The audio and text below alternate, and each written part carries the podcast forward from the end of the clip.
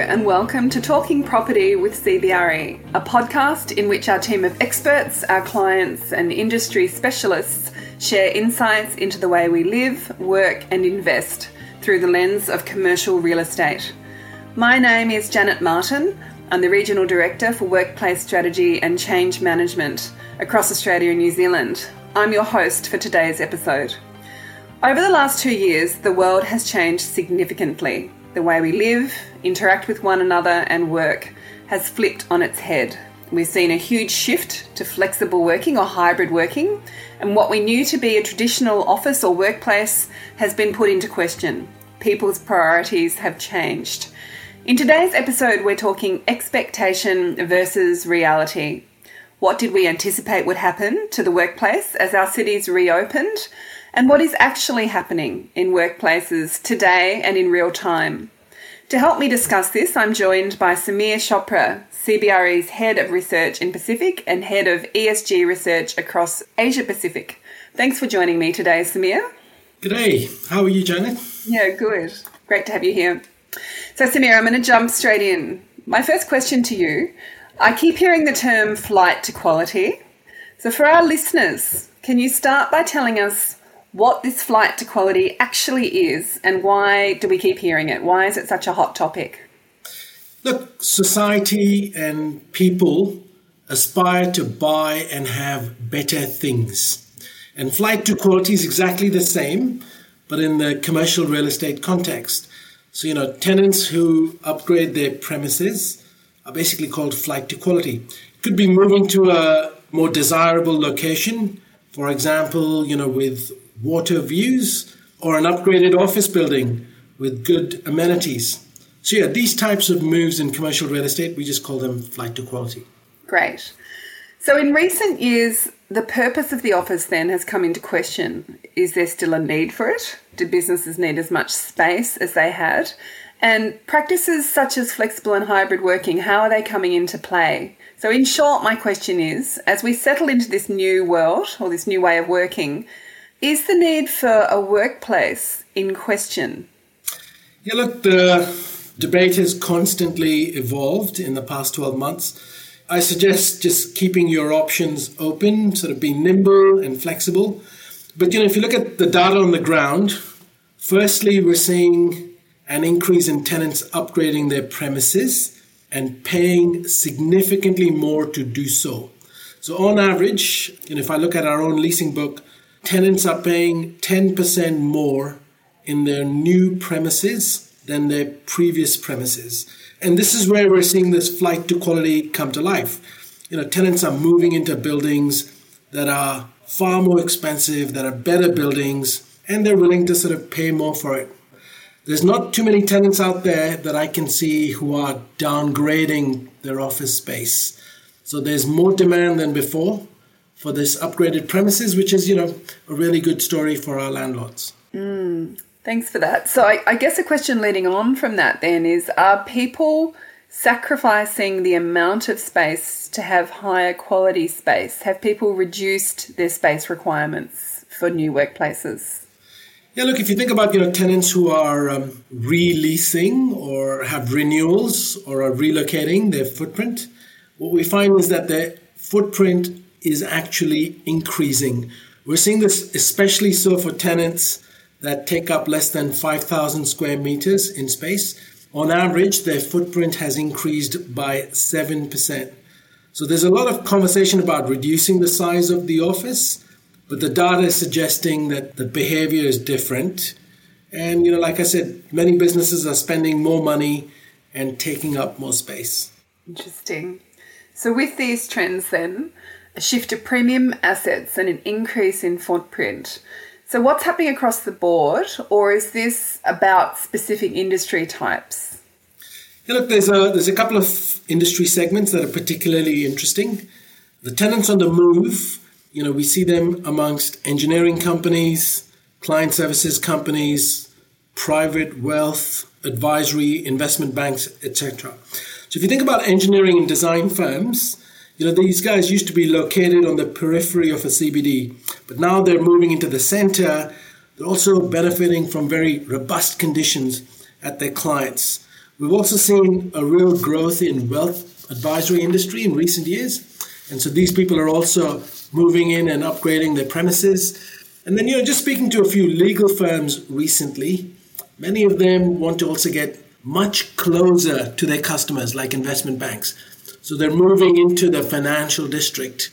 And it's the same theme across tech as well.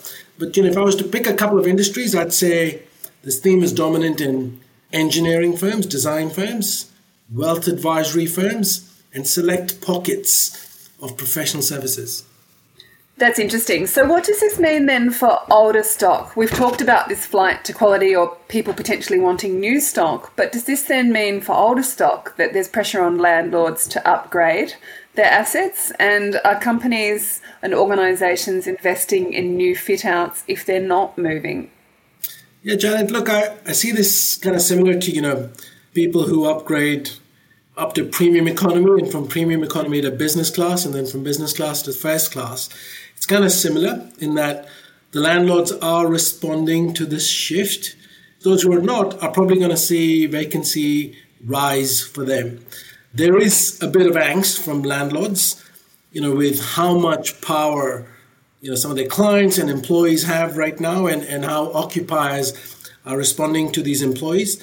But broadly speaking, you know, about three quarters of inquiries right now come with things like you know pre-fit out requested as part of it. So we're definitely seeing this theme pick up. And what I'd encourage is you know start making the steps towards this because you, you do not want vacant offices. Correct. Couldn't agree with you more. And an expectation that I've heard about and seen has been a strong demand for IT and tech fit outs and potentially newer forms of IT. And doing away with maybe traditional spaces like a large boardroom that's very locked in in terms of its use. Is this the reality in terms of the broader trends that you're seeing? Is this playing out in real life? Yeah, look, the situation is is moving and evolving very, very quickly. You know, six months ago, no one saw the need for boardrooms. There was this huge demand for increasing the number of Zoom rooms. No one thought we'd do large group meetings, conferences weren't deemed like something that would occur. But what we've seen in the last couple of months is that things have flipped on their head, particularly in the last three months or so. Know, I was speaking to a client recently who brought this up, and I said, Look, we're all sitting in one big, large boardroom. There's about 14 of us in this boardroom, and we're discussing whether we need boardrooms or don't need boardrooms. I think people are increasingly wanting to have an in person connection. We have more meetings that are in person than Zoom right now, personally. I've attended three large conferences recently, in person conferences. So I'd say Zoom works, but it, it doesn't cut it for everyone all the time. And people are craving this personal connection. Virtual is durable, but there's nothing like in person. And, you know, quite often it's a great way to build relationships with clients. So I'm not dismissing either one. All I'm saying is, you know, I come back to this be really nimble because the situation is evolving really quickly. Six months ago, I would have said we needed more Zoom rooms. Today, I'd say I can't get enough boardrooms out there. Every time you try and book one, it's really, really challenging to actually find a boardroom that's still available. That's interesting. So it sounds to me like your observations are that deciding is a particular trend or, or a way things that are going to play out is, in a sense, cutting yourself off from new developments. There's a real need to be able to respond to how people are are evolving in their behaviours. So, certainly, my experience working with clients has been that at first there was a lot of talk about quite expensive and quite locked in ways of creating um, hybrid rooms, if you like, with forms of technology where some people could be in the office and some at home or otherwise. That kind of discussion now has abated somewhat, such that now people are keen to look at how to have lots of face to face connections uh, and a greater variety of types of interactions to what they did pre COVID, but also to allow people to work virtually in the office. So there's also a need to have almost another layer of spaces for people to be able to connect with those outside of the office when some people, indeed clients and others, are not in the office. So there's a whole range of layers now to how people work. To me, it sounds like there's a, a, driving force behind this flight to quality. So let's talk a little more about employee expectations. And the, the, comment I've heard is there's a lot of power now with employees, and how have they shifted in the last two years, Samir?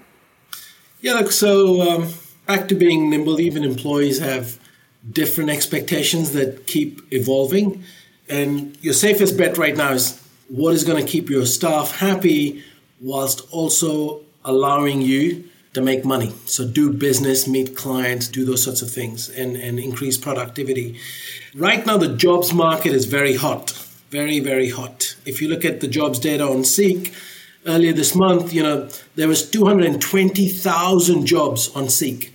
Pre-pandemic, a good number was about 130,000 on the market. You know, 150,000 is fine. 220,000 job ads shows that the jobs market is absolutely sizzling. So the demand equation has definitely shifted, and you know what an employee wants from a role has changed as well. And there's a whole range of sort of conditions out there that employees consider as part of the package. You know, what sort of workplace is it? What sort of hybrid conditions are out there? You know, the terms of employment, you know, have increasingly sort of shifted into the hands of the employees.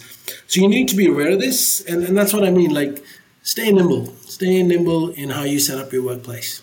I agree. I've spoken to some recruiters who've talked about how it's not just money, but now people are asking uh, specifically about hybrid working and indeed the experience they're going to have in the workplace. So these are, in a sense, part of the package that they're looking for, and they're, they're really specifically asking those questions.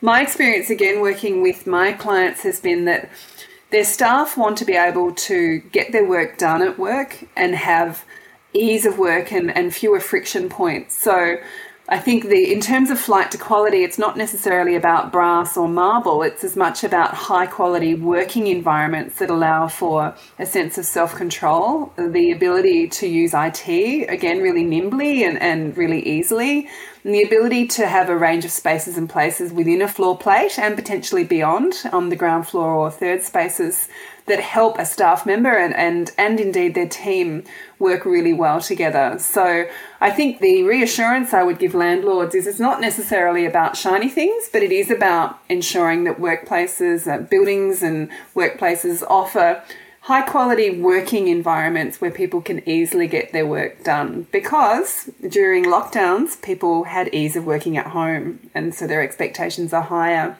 Samir, did you have any further comments you wanted to add to the above? It's been fascinating hearing you talk about this. No, you know, I, I just say that the puck moves every sort of three months on where this thing is going to sit. I like the concept of, you know, making workplaces fit for purpose, uh, make it easy for employees to work, regardless of whether they're in the office or at home. And my probably biggest observation has been two things this whole concept of flight to quality should not be sort of underappreciated. It's a human need. And the other one is in person connections matter quite a lot. So there's this real desire to do in person meetings. Love it. And Samir, I want you at my next dinner party in person. Thank you for that. Thanks for listening to our podcast today, Talking Property with CBRE. If you like this show and you'd like to check out more, please visit cbre.com.au slash talking property or subscribe through Spotify and Apple Podcasts. You can also read our full brief on office relocations favouring premium rents by clicking on the link in the show notes. Until next time, we look forward to connecting with you again.